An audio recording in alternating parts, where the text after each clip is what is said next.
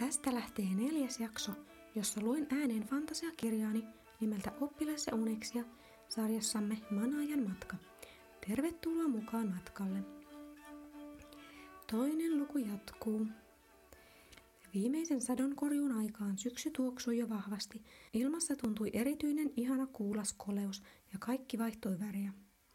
Eräänä aamuna se oli tapahtunut taas. Maailma oli jäänyt jonnekin hohtavan valkoisen paksun peitteen alle. Ensimmäinen aamu oli aina ihmeellinen.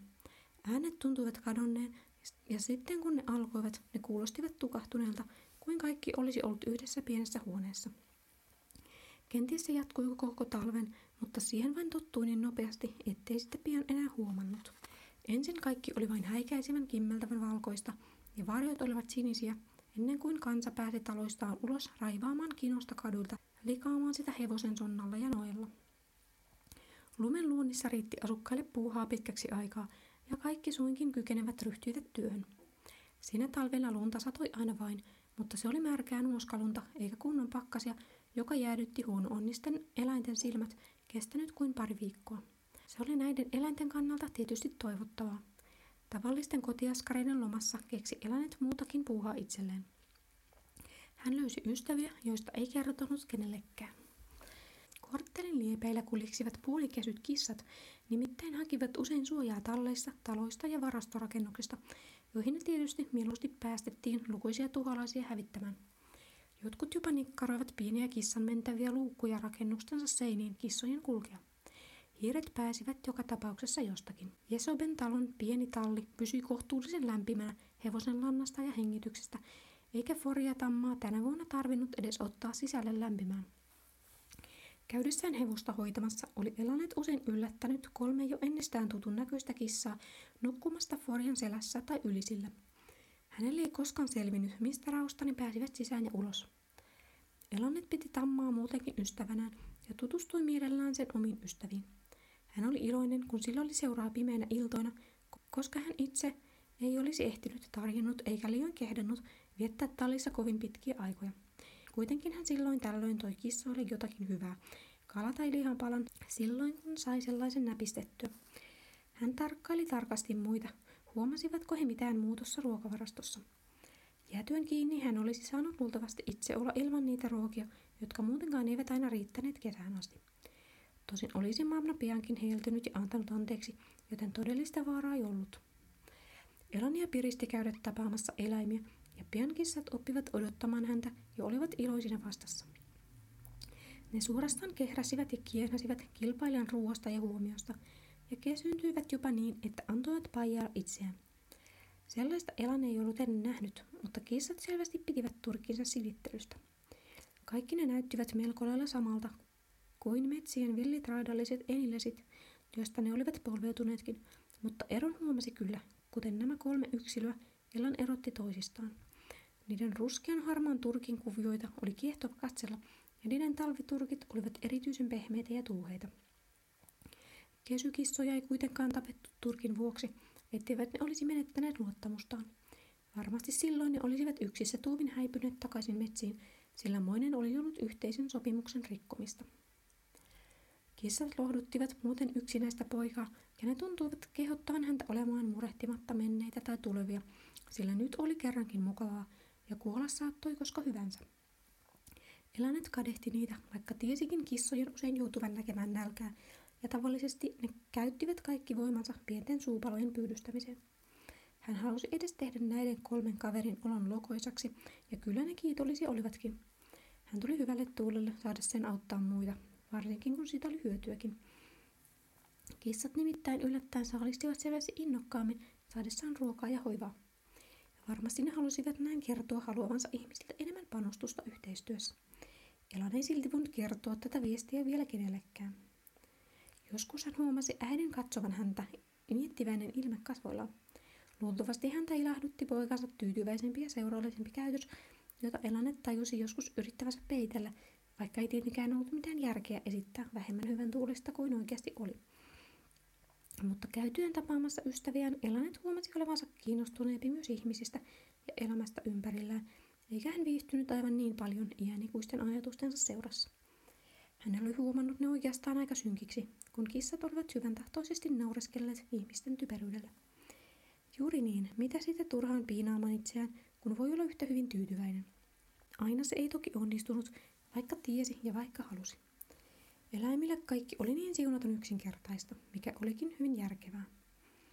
Enimmäkseen talvi kului kuitenkin harvinaisen tyylisissä merkeissä.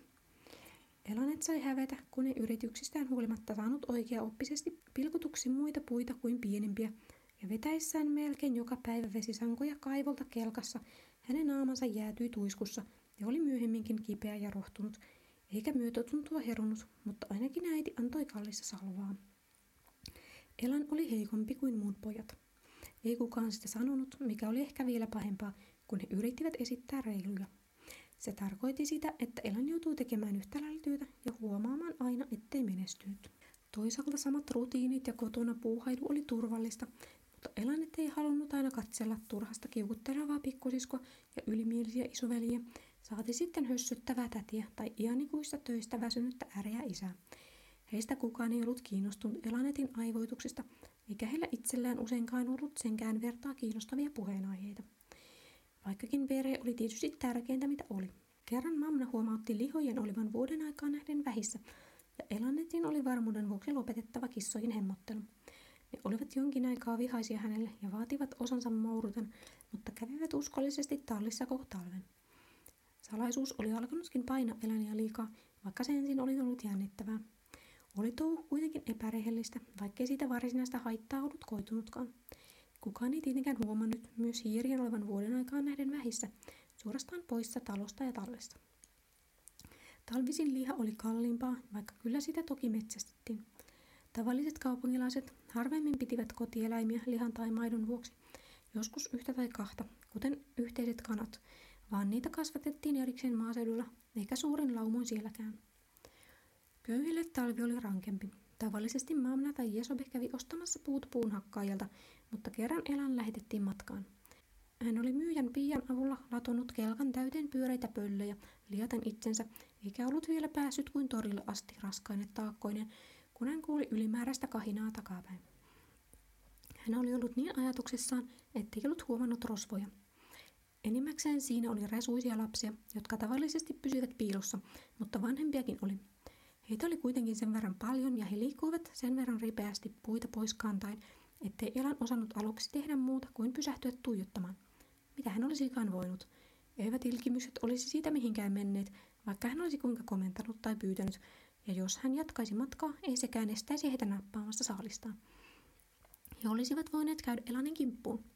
Keskellä kylmää päivää, näinkään keskellä kaupunkia, ei näkynyt paljon liikkujia. Nuoret olivat kaikki kytänneet juuri hiljaista hetkeä. Kauempana meni ihmisiä, mutta Elan ei saisi niin kauas ääntään kuuluviin. Kelkkaan ei jäänyt kuin kuorta ja risuja ja muutama isompi halko.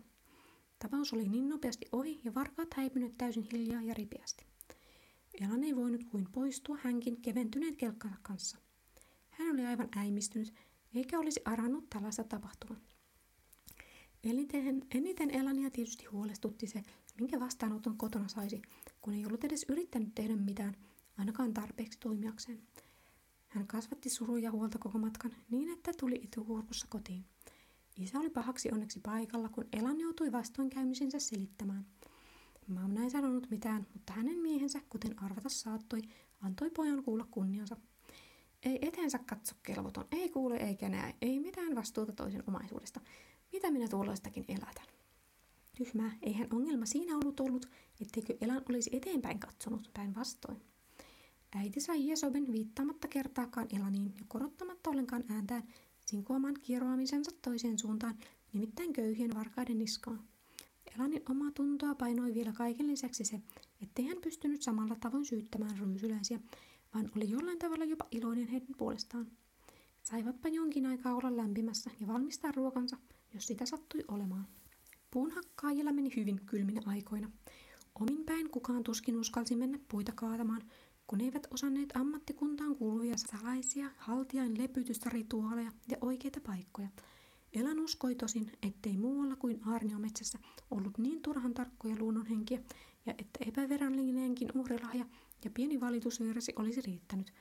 Ei kuitenkaan kannattanut mennä kokeilemaan onneaan. Mamma itse elanin, kun vahingoniloiset veljet olivat muualla. Onneksi äiti osasi halaamalla ottaa osan taakasta. Se taisi olla äitien erikoistaito ja aina hyödyllinen. Mutta tilalle tuli häpeä siitä, kun oli sälyttänyt omia mokiaan toisen kannettavaksi. Tästä tapauksesta Elan ei kokonaan selvinnyt ennen kuin se suli lumen mukana. Näin viimeinkin käytyä, kevätpurot solisivat uortain rumia haavoja muutenkin melko kehnon hiekkatien pintaan. Oja tulvi pellon laidassa ja maa näytti muuttuneen mutalelliksi. Onneksi ei sentään satanut, sillä kärryssä ei ollut mitään suojaa, jos niin pääsisi käymään. Elannetia ei tien kunto harmittanut, sillä hän horjui ahdistuksen ja riemun välillä körtellessään kuskin penkillä. Hän oli aivan yksin tiellä, jonka molemmilla puolilla aukesivat laajat pellot. Molemmat asiat olivat harvinaisia kokemuksia, ja lisäksi Elan oli muutenkin keväästä hieman sekaisin. Olihan hänellä seuranaan Forja, joka näytti olevan yhtä innoissaan. Vainajain päivän jälkeen oli tullut päivä, jolloin Elanetin oli määrä mennä töihin Kriesin pelloilla. Mitä jos he olivat unohtaneet tai löytäneet jonkun toisen? Tai jos he eivät pitäisi hänestä? Entä jos hän ei osaisikaan sellaisia hommia? Ei hän ollut koskaan ollut toukotöissä, vaikka oli aivan tavallista palkata töihin kaupunkilaisnuoria avuksi. Matkan ei pitänyt olla pitkä, eikä se ollutkaan. Kohta hän ajoi maalaistalon ohi, rohjaten epäröiden pysäyttää hevosen ja kysyä Kriesin tilan sijaintia mieheltä, joka viileästä säästä huolimatta pelkässä paitamekossa oli nostamassa pitkävartisella kiululla vettä pihakaivosta. Ajelet vain eteenpäin, niin se on seuraava talo, joka näkyy, kuului rempseä vastaus. Niin Elanne tekikin, ja seuraava talo tien vasemmalla puolella oli toisen tienpätkän päässä. Ensinnä epäröi ajaa heponsa hyllyvään mutaan, mutta ei kai sitä jättääkään voinut, ja syvistä urista näki jonkun siitä jo muutaman kerran ajaneen. Hän käänsi ja kannusti Forjaa eteenpäin, ja se näytti heilauttavan kiukkuisesti korviaan. Omapa on syysi, kun juutumme. Tamma joutui selvästi ponnistelemaan kapealla vetisellä tiellä, ja kärryt pomppivat. Elan yritti olla ajattelematta, mitä tapahtuisi, jos talo ei jostain syystä olisikaan oikea. Täytyihän sen olla, sanoi järki. Vähän matkan päässä oli lauta-aita, jonka sisällä ja osina rakennukset olivat, arvatenkin kotieläinten kotona pitämiseksi. Pyörä vierähti kuoppaan. Poika maiskautti hevoselle, joka ponnisti. He liikkuivat eteenpäin ja pyörähtivät takaisin. Ei voi olla totta, ajatteli Elanet. Olemme jumissa. Ei Forja siitä päässyt, vaikka yritti. Elanin ei auttanut muu kuin riisua nahkajalkinensa, kerjä housunsa ja hypätä sekaan. Pyörä oli tosiaankin syvällä liejussa, kuten hevosen jalatkin. Onneksi se ei sentään hermoillut. Elan teki sen heidän molempien puolesta. Hän juuri mietti, saisiko pyörän kaivetuksi ylös vai hakisiko heti apua talosta, kun sieltä jo tulla talsi mies. Huomenta päivää, poika. Hän heilautti rennosti kättään, jolloin enin pelko valahti Elanetista jonnekin mutaan, ja hän jopa hymyili kuin antaakseen toiselle luvan nauraa ahdingolleen. Oletko sinä se, jonka Adia sanoi palkaneensa meille avuksi? Hän tuli niin likelle, kuin pääsi joutumatta itse vetelälle pihatielle. Mies ei näyttänyt vanhalta, vaikka hänen lyhyet hiuksensa olivat hopean harmaat. Hän nauroi Elanetin ahdingolle. Niin kai, kyllä minä olen Elanet, takelteli hän. Tulin siis oikeaan paikkaan, mutta miten pääsisin perille? Kunhan vähän autat sitä, niin eiköhän se siitä liiku. Kas näin. Mies riisui saappaansa, hyppäsi liejulatäkköön ja meni pyörän luokse. Talutappa nyt hurmaavaa hommasi eteenpäin. Elanet ehti vasta tarttua ohjien, kun Forja koetti taas vetää. Samalla ukko nosti hieman kärryn kulmaa ja jo päästiin eteenpäin. Hoho! Hän huudahti seuratessaan Elania pihaan, poimittuaan saappaat mukaansa. Ehkä pelkkä kyydistä nouseminen olisi riittänyt, vaikka tuskin sinä paljon painat. Itse olen talon isäntä Kries. On se tämmöistä se kevätsää. Joo, semmoista ja tämmöistä. Elan ei nolona osannut sanoa mitään. Hän ei tiennyt, olisiko hänen pitänyt avata veräjä ja olisiko loukkaavaa antaa isännän tehdä se. Ainakin vielä tyhmempää olisi kävellä sitä päin, niin kuin näytti käyvän. Mutta hänet pelasti muutamaa vuotta häntä itseään nuorempi poika, joka juoksi toiselta puolelta avaamaan portin. Hänelle liian ison ruskean villapaidan hihoja piti vähän väliä kääriä pois tieltä. Poika katsoi suoraan ja kirkkain silmin Elanetiin. Kyllä me nauroimme, kun katselimme ikkunasta. Hän hihkaisi ja Kries nauraa hörähti taas. Elan yritti vierunoilla, mutta eikä yksi mutaan juttuminen voinut olla niin hassua. Hänestä irvailu oli ilkeää, vaikka kyllä hän tiesi, etteivät toiset mitään pahaa tahtoneet. Toivottavasti he luulivat eläimet vielä olevan yhtä hauskaa, vaikka häntä kiukuttikin. Paras olla puhumatta asiasta, niin se unohtuisi. Pihassa oli monta rakennusta. Melko hämärässä ja tilavassa tuvassa tulokas istutettiin penkille seinän viereen lasten töllisteltäväksi. Heitä oli vielä kaksi lisää, ja yksi tuli vielä sisään kantain suurta puuastia sylissään. Huomaamatta vielä elänet ja nuori tyttö laski villaa sisältävän kopan lattialle nurkkaan, jossa mummo kehräsi värttinällä. Toisessa päässä tupaa oli vielä vaimo loimittamassa kangaspuita, mutta hän tuli katsomaan nähdessään Elanetin. Tämä sai nousta taas seisomaan tervehtiäkseen emäntää. Miten kuraiset ovat jalkasi vedellä, siisti hiukan itseäsi. Hän moitti poikaa, joka oli tullut heidän kanssaan. Elan muistin olona omat jalkansa, jotka olivat puolisääreen asti mudassa, kuten isänälläkin, mutta niistä vaimo ei onneksi sanonut mitään. Hän kutsui lapsensa riviin ja kertoi heidän ja oman nimensä, jotka Elanet yritti epätoivoisesti painaa mieleensä. Vaimon äitikin esiteltiin, mutta hänen ei tarvinnut nousta penkiltään. Elan ei ollut oikein varma, mitä hänen olisi pitänyt sanoa, ja se sai polvet ja niskan tärisemään. Ei hän ollut arvannut olevansa aivan niin ujo. Lienee tärkeintä, etten näytä ainakaan epäystävälliseltä. Hän tuumi ja hymyili likaisilla lapsille, kertoen varmuuden vuoksi taas oman nimensä. 3 nuorinta lasta tuijotti häntä kuin ihmeissään, vastaamatta hymyyn, mikä tuntui kiusalliselta. Vanhin poika, ei paljon Elanetia nuorempi, näytti sentään jotenkin mukavalta ja normaalilta. Häneltä ehkä uskaltaisi kysyä jotakin, jos tarvitsisi. Et ole tainnut ennen ajaa kuraisella tiellä, poika virnisti luulen kai olevansa nokkela. Elane ei enää jaksanut hymyillä. En. Niin kuin tämä meidän hulttiorenkimme otti ja lähti, mies naurahti, mutta sillä tavalla, ettei tarkoittanut, mitä sanoi. Hänellä taisi olla tapana jutella kovalla äänellä kailottaen. Ja omat lapset ovat vielä niin nuoria tekemään raskaita töitä. Hän katsahti hieman epäröiden sirrorakenteista nurkaista. Mutta heille kyllä on kylliksi kasvimaan hoitamisessa, ja tarvitsemme paljon kaiken sortin vihanesta ja yrttiä. Onko teillä lampaitakin? Kysyi Elan nyökätin nurkkaan, jossa mummo kehräsi rakolla peitetyn ikkunan vieressä. Oli vaikea saada suon vuoroa, mutta tuntui vain, että keskusteluun tarvittaisiin 2. Vain muutama omiin tarpeisiin. Täällä maatilalla kaikki tehdään itse, ainakin melkein. Kanojakin on, Kries lisäsi ylpeänä. Vain palvelusväki puuttuu, hoho. Pelto tuli äestää vielä samana päivänä. Edellisenä oli jo jätetty uhri Dodnerille ja joku oli ruoan käynyt yön aikana noutamassa, mikä oli tietysti suotuisa merkki. Seuraavaksi oli siis aika kylvää neosuru. Pidempään kasvavat kasvit oli kuulemma jo laitettu itämään, mutta muilla tosiaan riitti tekemistä eläinten ryytimaan ja muiden askareiden parissa. Tien kuopan täyttäminen oli yksi niistä. Talven jälkeen kaikki oli vielä hieman rempallaan ja hämillään. Tilan hevonen oli suuri ja jykevä ja kyntö kuului sen tärkeimpiin töihin. Kries näytti Elanille, kuinka pyöräauraa ajettiin. Onneksi hepo oli halukas työskentelemään. Mutta kyllä se kohta puuhaan kyllästyy, isäntä sanoi pahaenteisesti. Silloin tästä kepistä voi olla apua. Aluksi Elan oli jatkuvasti vähällä kompastella jompaa kumpaan kyntämänsä uraan, eikä ollut pysyä mukana, ja Kries nauroi vieressä, että hänestä ei taitaisi olla hyötyä edes painona auran päällä. Siksi poika yritti vielä sitkeämmin, kunnes isäntä alkoi olla tyytyväinen. Piti vain ohjata hevosta suoraan jälkeä pitkin. Eläin osasi itse paremmin kuin Elan, jonka ei pian tarvinnut muuta kuin hoputtaa välillä muistuttaakseen olemassaolostaan.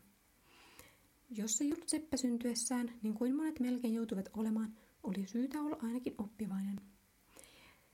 Tiedätkö, mitkä näistä ovat neursurin siemeniä? Kysyi Kries heidän ollessaan aitassa hakemassa vihdoin aineksia suorta toimitusta varten. Tiedän. Älä tee tuota. Tiedät, mitä tarkoitan. Selvä. Valehtelin silti hieman. Olen vain lähes varma, että ne ovat nuo, sillä ne ovat samanlaisia kuin neosuurin sisällä olevat siemenet, ja niitä on kaikkein eniten.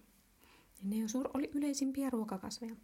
Köynyksen hedelmä oli pehmeä, oranssi tai punainen, tai pilkullinen ja maultaan mieto. Hyvin päätelty, poika. Onko muuten näkynyt velhoja kuliksimassa täällä päin tai lehtilehdossa? Saisin nimittäin tehdä jonkin taian, ettei tulisi neosurin tautia. Kuulin semmoista täksi vuodeksi ennustettavan. Elan ei ollut nähnyt velhoja varmaan vuosiin. Sellaisista oli tosiaan hyötyä lähes joka asiassa.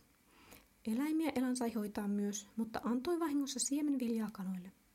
Adia emäntä oli ollut epäreilu ja komenteleva, halveksui kai heikkoa kaupunkilaista. Elanin käsiin oli tullut ensimmäisenä iltana polttavaa iottumaa. Emäntä arveli sen johtuvan lannasta ja käski lapsia etsimään hänelle nahkarukkaset. Mutta loppuuhan nälkävuosikin. Siementen ollessa viimein maassa Elanet pääsi taas ajamaan kotiin. Koko tilalla vietetty aika tuntui jo unelta ja ajellessaan hän alkoi hiljalleen herätä. Kai se johtui siitä, että se oli poikennut niin paljon hänen tavallisesta arjestaan ja ympäristöstään. Hän oli ottanut palkkionsa 2 kaurasäkillisenä ja häntä oli kiitetty avusta, mutta Kries oli kyllä ilmaissut itsestään selvän mielipiteensä. Elanista ei olisi näin raskaisiin toimiin kuin silloin tällöin. Hänen selkänsä oli vieläkin kipeä, eikä hän edes kovinta työtä ollut tehnyt. Hän ei ollut mitenkään yllättynyt eikä pettynytkään, eikä kukaan odottanutkaan hänen ryhtyvän maanviljelijäksi. Silti tuntui kurjalta myöntää edes itselleen heikko kuntonsa. Olen sentään ihan terve. Elan lohdutti itseään ja yritti taas nauttia matkasta Forjan kanssa ja lintujen äänen avauksista. Veljeni vain sattuvat olemaan minua parempia kaikessa, ja kaikki muutkin. Hän ei ollut edes varma, miksi halusi olla niin etevä edes yhdessä asiassa, oli se sitten mikä hyvänsä. Hän ei tuntenut tarvetta kerskailla, vaan hän halusi olla kuin kuka tahansa elämässään menestyvä ihminen, eikä nyhjätä koko ikänsä vanhempiensa helmoissa, niin kuin Ersel joskus vihjaili. Kai hänkin luuli olevansa vitsikäs. Kotona isä murahti, että saisi Elanet kysellä töitä muulloinkin kuin pestuuaikaan. Kaurat kyllä kelpasivat onneksi. Elan oli pelännyt Jaiben haluavan palkan jonakin muuna. Kaupunki on täynnä rauhallisia ja hyödyllisiä ammatteja, joiden taitajat tarvitsisivat apulaista tai juoksupoikaa, jos vain viitsisit etsiä. Äiti taas sanoi pojalleen myöhemmin pikemminkin näin. Ei sinulla ole pienintäkään kiirettä lähteä kotoa. Sitä paitsi tarvitsen sinua täällä. Tietäisit vain, et ole ainoa laatuasi. Ajattelet vain liikaa, aivan liikaa ikäiseksesi. Onneksi kaivo ei ollut kaukana, mutta Elan inhosi veden kantamista, varsinkin kylminä aamuina, ainakaan kun hänen selkänsä ei ollut vieläkään toipunut edellisistä ponnistuksista.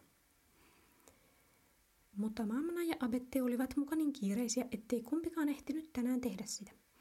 Elan ihmetteli, mitä he oikein touhusivat Abeten pikkukamarissa niin salaperäisinä ja miksi tädin piti kylpeä keskellä viikkoa. No, ei kai se pojalle kuulunut ja hän saisi aikanaan tietää, jos niin oli tarkoitus. Oikeastaan aurinko oli jo noussut, mutta naiset ja Elan olivat heränneet myöhään. Molemmissa käsissä keikkuvat sangot eivät olleet aivan täynnä, ne kuitenkin olisivat läikkyneet kastellen hänet. Elan oli tapansa mukaan tahallaan hidastellut niin, että useimmat muut vedenhakijat olivat lähteneet juoruilemasta ennen kuin itse oli mennyt nostamaan vettä. Oli tylsää vain seistä jonottamassa. Hei Elanet! Elan hätkähti kuullessaan äänen niin läheltä, mutta tyttö ei näyttänytkään pahan suopalta.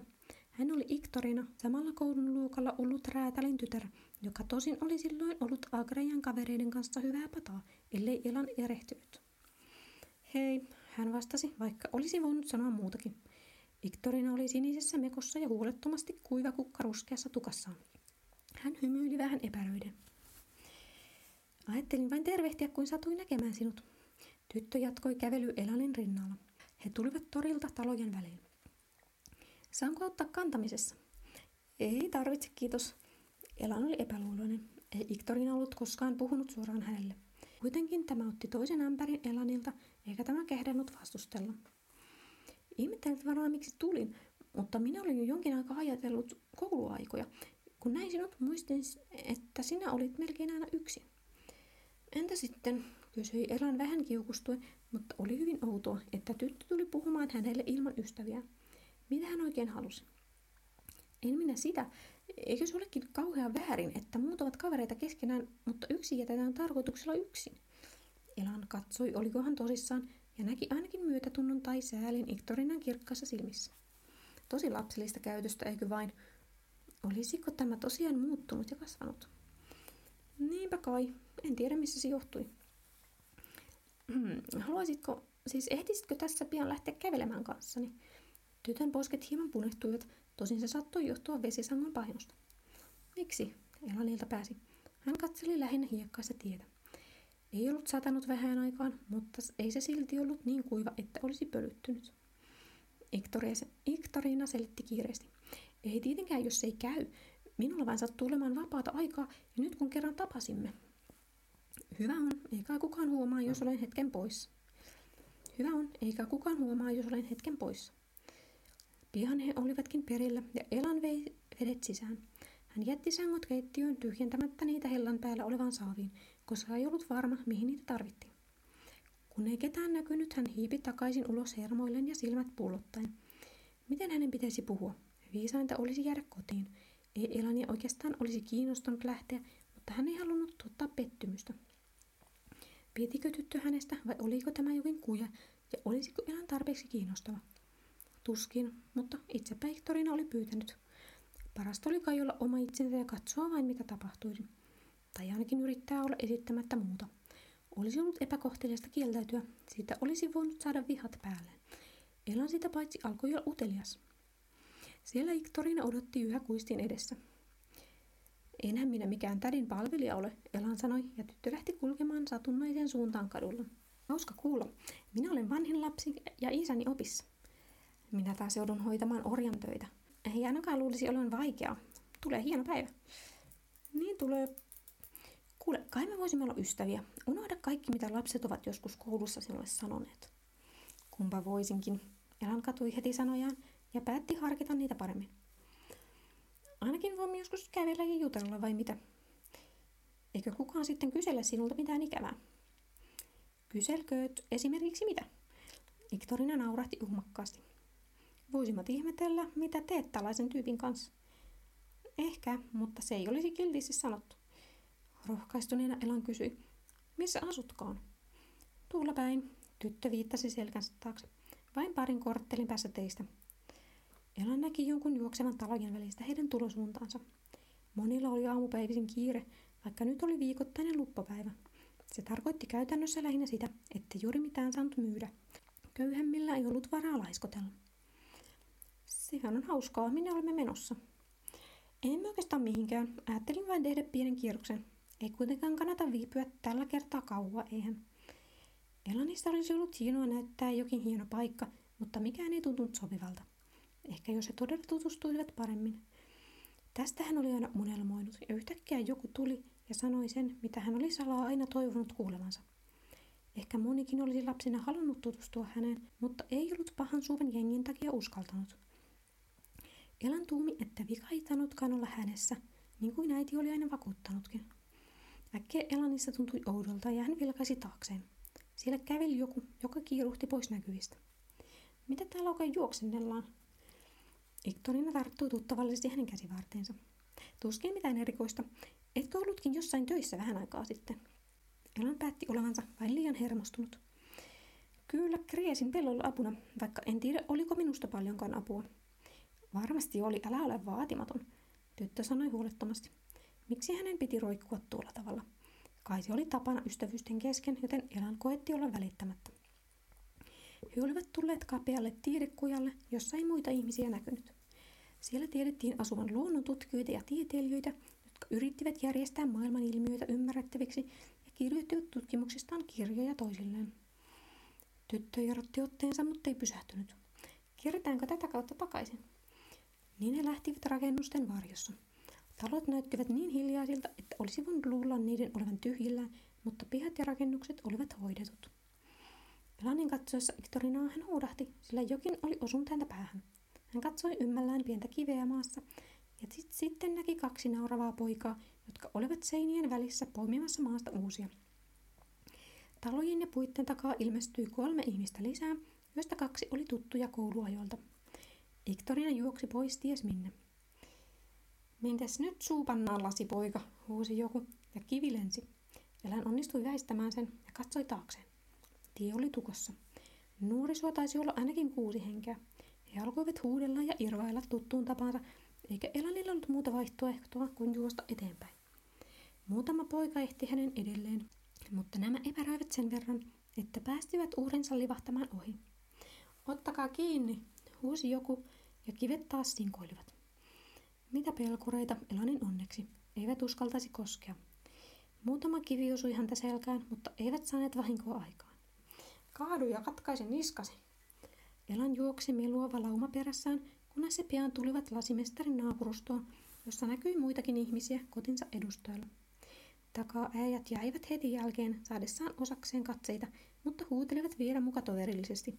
Tavataan illalla, ja sittenpä saat, ja muuta yhtä kekseliästä. Häpeästä vapisten Elan vilkaisi, oliko ketään hänen kotinsa lähellä. Meni pihaan ja ryömi pienestä aukosta kuistin alle hämärään. Hänen oli pakko päästä johonkin piiloon, ja tämä oli nyt ainoa vaihtoehto. Pölyisessä maassa ei mahtunut kuin makaamaan mahallaan kyynärpäihin nojaten, mutta ainakin hän oli katseelta suessa. Elan itki jo ennen kuin huomasi päästänsä vuotavan verinoran. Niin hän senkin pyyhkisi niin, ettei verta huomaisi. Hänellä kun oli vain vaatteensa, jotka kuitenkin nyt likaantuivat. Vaikka Elan oli usein vaistomaisesti varuillaan, tähän vuorokauden aikaan hän ei olisi koskaan osannut odottaa vähyydystä.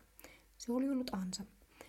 Olo oli vähän parempi, kun hän oli aikansa nyyhkinyt ja naamaansa väännellyt, mutta ei pystynytkään lopettamaan, vaikka pelkäsi jonkun kuulevan niiskeen. Jos hän löytyisi täältä, hän saisi hävätä vain entistä enemmän ja selitellä jotain, mitä ei osannut. Mutta täältä häntä ei oltu koskaan löydetty. Elan itse oli keksinyt kolon lapsena seuratessaan kissaa ja oli muutaman kerran piileskellyt siellä jonkun ollessa hänelle vihainen. Siellä viruessaan Elan kietoitui omaan turvallisuuteensa ja kuvitteli suojan, jonka läpi kukaan ei voisi häntä vahingoittaa. Mikä surkimus hän olikaan. Mitään ei ollut tapahtunut. Hänet oli vain säikäytetty. Mutta kaikkein pahin oli ollut petos ja pilkka. Hän tiesi viimeistään nyt toivonensa turhaan ystävää, mutta hän tiesi myös, ettei hän itse ollut mitenkään syypää toisten käytökseen. Muissa oli jotakin vikaa. He tarvitsivat jonkun, jota sortaa tunteakseen itsensä paremmaksi. Heillä oli oikeastaan sama ongelma itsensä kanssa kuin Elantilla. He vain olivat liian tyhmiä ymmärtääkseen, ettei enää toimintansa auttanut asiaa. Eivät kai sen tyyppiset ihmiset muuta osanneet. Tästä huolimatta olisi Elanin pitänyt tehdä jotain muuta kuin paeta ja antautua pilkan kohteeksi. Hänen pitäisi suuttua, haluta kostoa ja oikeutta, selvittää asia. Mutta hän ei osannut suuttua, vain itkeä voimattomana kuin loukkaantunut vauva. Hän ei uskaltanut edes kannella joukon vanhemmille, vaikka vähintään se hänen olisi kuulunut tehdä. Nyt hän joutuisi elämään pelossa niin kauan kuin oli lehtilehdossa. Hän olisi halunnut jonnekin kauas, jossa kukaan ei ennestään tuntisi häntä. Auttaisiko aitsua häntä? Mutta hän ei ollut tehnyt mitään jumalattaren hyväksi, eikä hän oikein mitään olisi voinutkaan tehdä. Vai osaisiko Jumala muuttaa ihmisten luonnetta ja asenteita, joko hänen tai heidän? Miksikäs ei? Joku käveli kuistilla paljain jaloin. Elan näki varjon lankkujen välistä.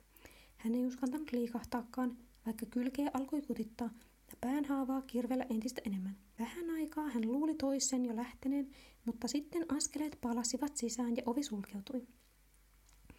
Elan alkoi jo selvitä.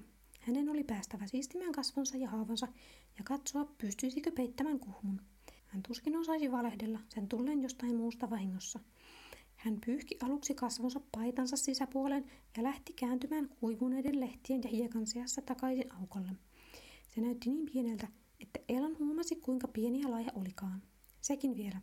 Hän pisti päänsä ulos ja odotti, että askeleet viereisellä tiellä olivat menneet ohi. Nyt tulisi otettava riski, muuten hän ei pääsisi pois ja joutuisi selittelemään viipymistään. Hän venkoili likaisena ulos aukosta ja vilkaisten ympärilleen hiipi taas varkaan lailla makuuhuoneensa ikkunalle. Kuka tahansa, koska tahansa voisi nähdä hänet ja luultavasti näkisikin ikkunastaan, ja isä saisi kuulla naapureilta pojan häiriintyneestä käytöksestä. Onneksi maa oli kuiva ja ikkuna raollaan. Elan oli itse unohtanut sulkea sen. Hän ponkaisi aukkoon roikkumaan ja potki itsensä sisään. Ei Ersel eikä kukaan mukaan ollut huoneessa, mutta ovi olisi ollut mukava. Veli ei ollut tamansa mukaan vienyt pesuvatia pois, koska hänkin odotti Elanin tekevän sellaiset. Jakkaralla seisovalla käytetyllä vedellä hän pesi siis kasvonsa, kostutti rievun ja siisti päässä tuntuvan kuhmun niin hyvin kuin osasi. Se oli vaikeaa, koska sitä ei nähnyt. Toivottavasti tukkaan ei ollut ehtinyt kovettua verta. Vaikka Elan piti silmällä oviaukkoa, se ei estänyt Erseliä kävelemästä sisään. Täällähän sinä olet, äiti ihmetteli mihin. Hänen katseensa pysähtyi veljen päähän. Elan jatkoi uhmakkaana puuhaansa. Ersel tuhahti. Ei tuosta mitään tule. Miksi näytät siltä, kuin olisit tullut sikalauman taluaamaksi? Älä nyt nalkuta. Yritän välttyä sellaiselta. Hyvä on, anna kuin minä. En paljasta sinua, jos kerrot minulle. Tehdään. Elan luovutti vastentahtoisesti verisen rievun Erselille. Miksi sinun pitää olla tullainen utelia? Et sinä mitään sillä tiedolla tee. Niin, kai sitten olen liian utelias, kun ryömit verissä päin ikkunasta.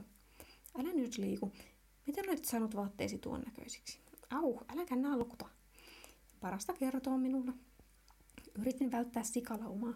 Kävelin kujalla ja jotkut heittelivät minua kivillä. Veli katsoi epäillen Elalin vaatteita. Siinäkö kaikki? Keitä he olivat? En tiedä, miksi he sellaista keksivät, enkä muista kaikkien nimiä. Hyvä on, onneksi vaatteisi eivät ole veressä, mutta paras vaihtaa ne. Elan halusi puhua jostakin muusta. Onkohan äidillä ja tädillä jotain tekeillä? Että onko? Etkö sitten ole huomannut? Missä oikein leijut kaiket päivät? Siksi hän Elan oli kysynyt, koska oli huomannut. Niin. Abette on menossa kihloihin sen äijän kanssa, joka täällä on liionut. Salaisuus, jonka kaikki tietävät. Jaibenko? Hänhän oli käynyt vain muutaman kerran. Luuli sinun huomanneen, kun sinulla ei ole muuta tekemistä kuin pikkuaskareet. Ehditkin varmaan ottaa isää pajan siivouksessa minun sijastani. Voi. Ei hänellä muuta ehtinytkään tehdä kuin kodin töitä. Kauratkin pitäisi viedä myllylle, mutta tässä tilanteessa hän ei voinut kieltäytyäkään. Mamma odotti keittiössä Liiden luona. Missä aikojen olet kuhnenut? Pyysin sinua lämmittämään kylpyveden, mutta koko poika ei näy missään. En vain muistanut. Et taaskaan kuunnellut. Yrittäisit vähän enemmän. Tämä on tärkeää. Äiti nalkutti joka tapauksessa. Lesken ei olisi välttämättä tarvinnut mennä kihloihin ennen häitä, mutta Abette ainakin halusi, vaikka mies oli hänkin leski. Seuraavan päivän iltana pidettiin kihlajaisseremonia Jaiben kotona molempien osapuolten lähisukulaisten ollessa läsnä. Talo oli hyvinkin lähellä heidän kotiaan. Itse Jaiben Elan tosiaan muisti joskus nähneensä juttelevan Abetelle kadulla, mutta hänen perheensä ei näyttänyt tutulta. Hänelläkään ei ollut omia lapsia, ja pari vaikutti onnelliselta katsoessaan toisinsa. Täti nieleksi kyyneleitään ja hymyili Jaiben käsipuolessa tämän käppyrän isäukon pitäessä pientä puhetta, ja Elan huomasi toivovansa Abetelle hyvää kaikesta sydämestään. Kumpa tämä saisi elää onnellisena vastoinkäymistensä jälkeen?